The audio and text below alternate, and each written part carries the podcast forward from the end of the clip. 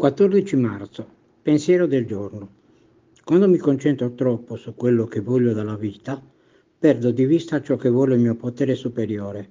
Ma quando mi concentro sul vivere come posso che il mio potere superiore voglia, ascoltando il mio cuore e restando pronto ad accettare di buon grado quello che non posso cambiare, quasi sempre ottengo dalla vita qualcosa di meglio di quello che avrei chiesto. Ho ancora la tendenza a dire ti prego, fai che ottenga questo o faccia quello, ma quasi sempre aggiungo, se è la tua volontà, e lo dico sinceramente. Meditazione del giorno.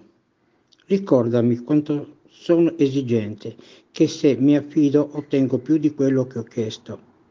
Oggi ricorderò, cercherò di non fare a modo mio e fidarmi che il mio potere superiore risolva quello che io non posso risolvere.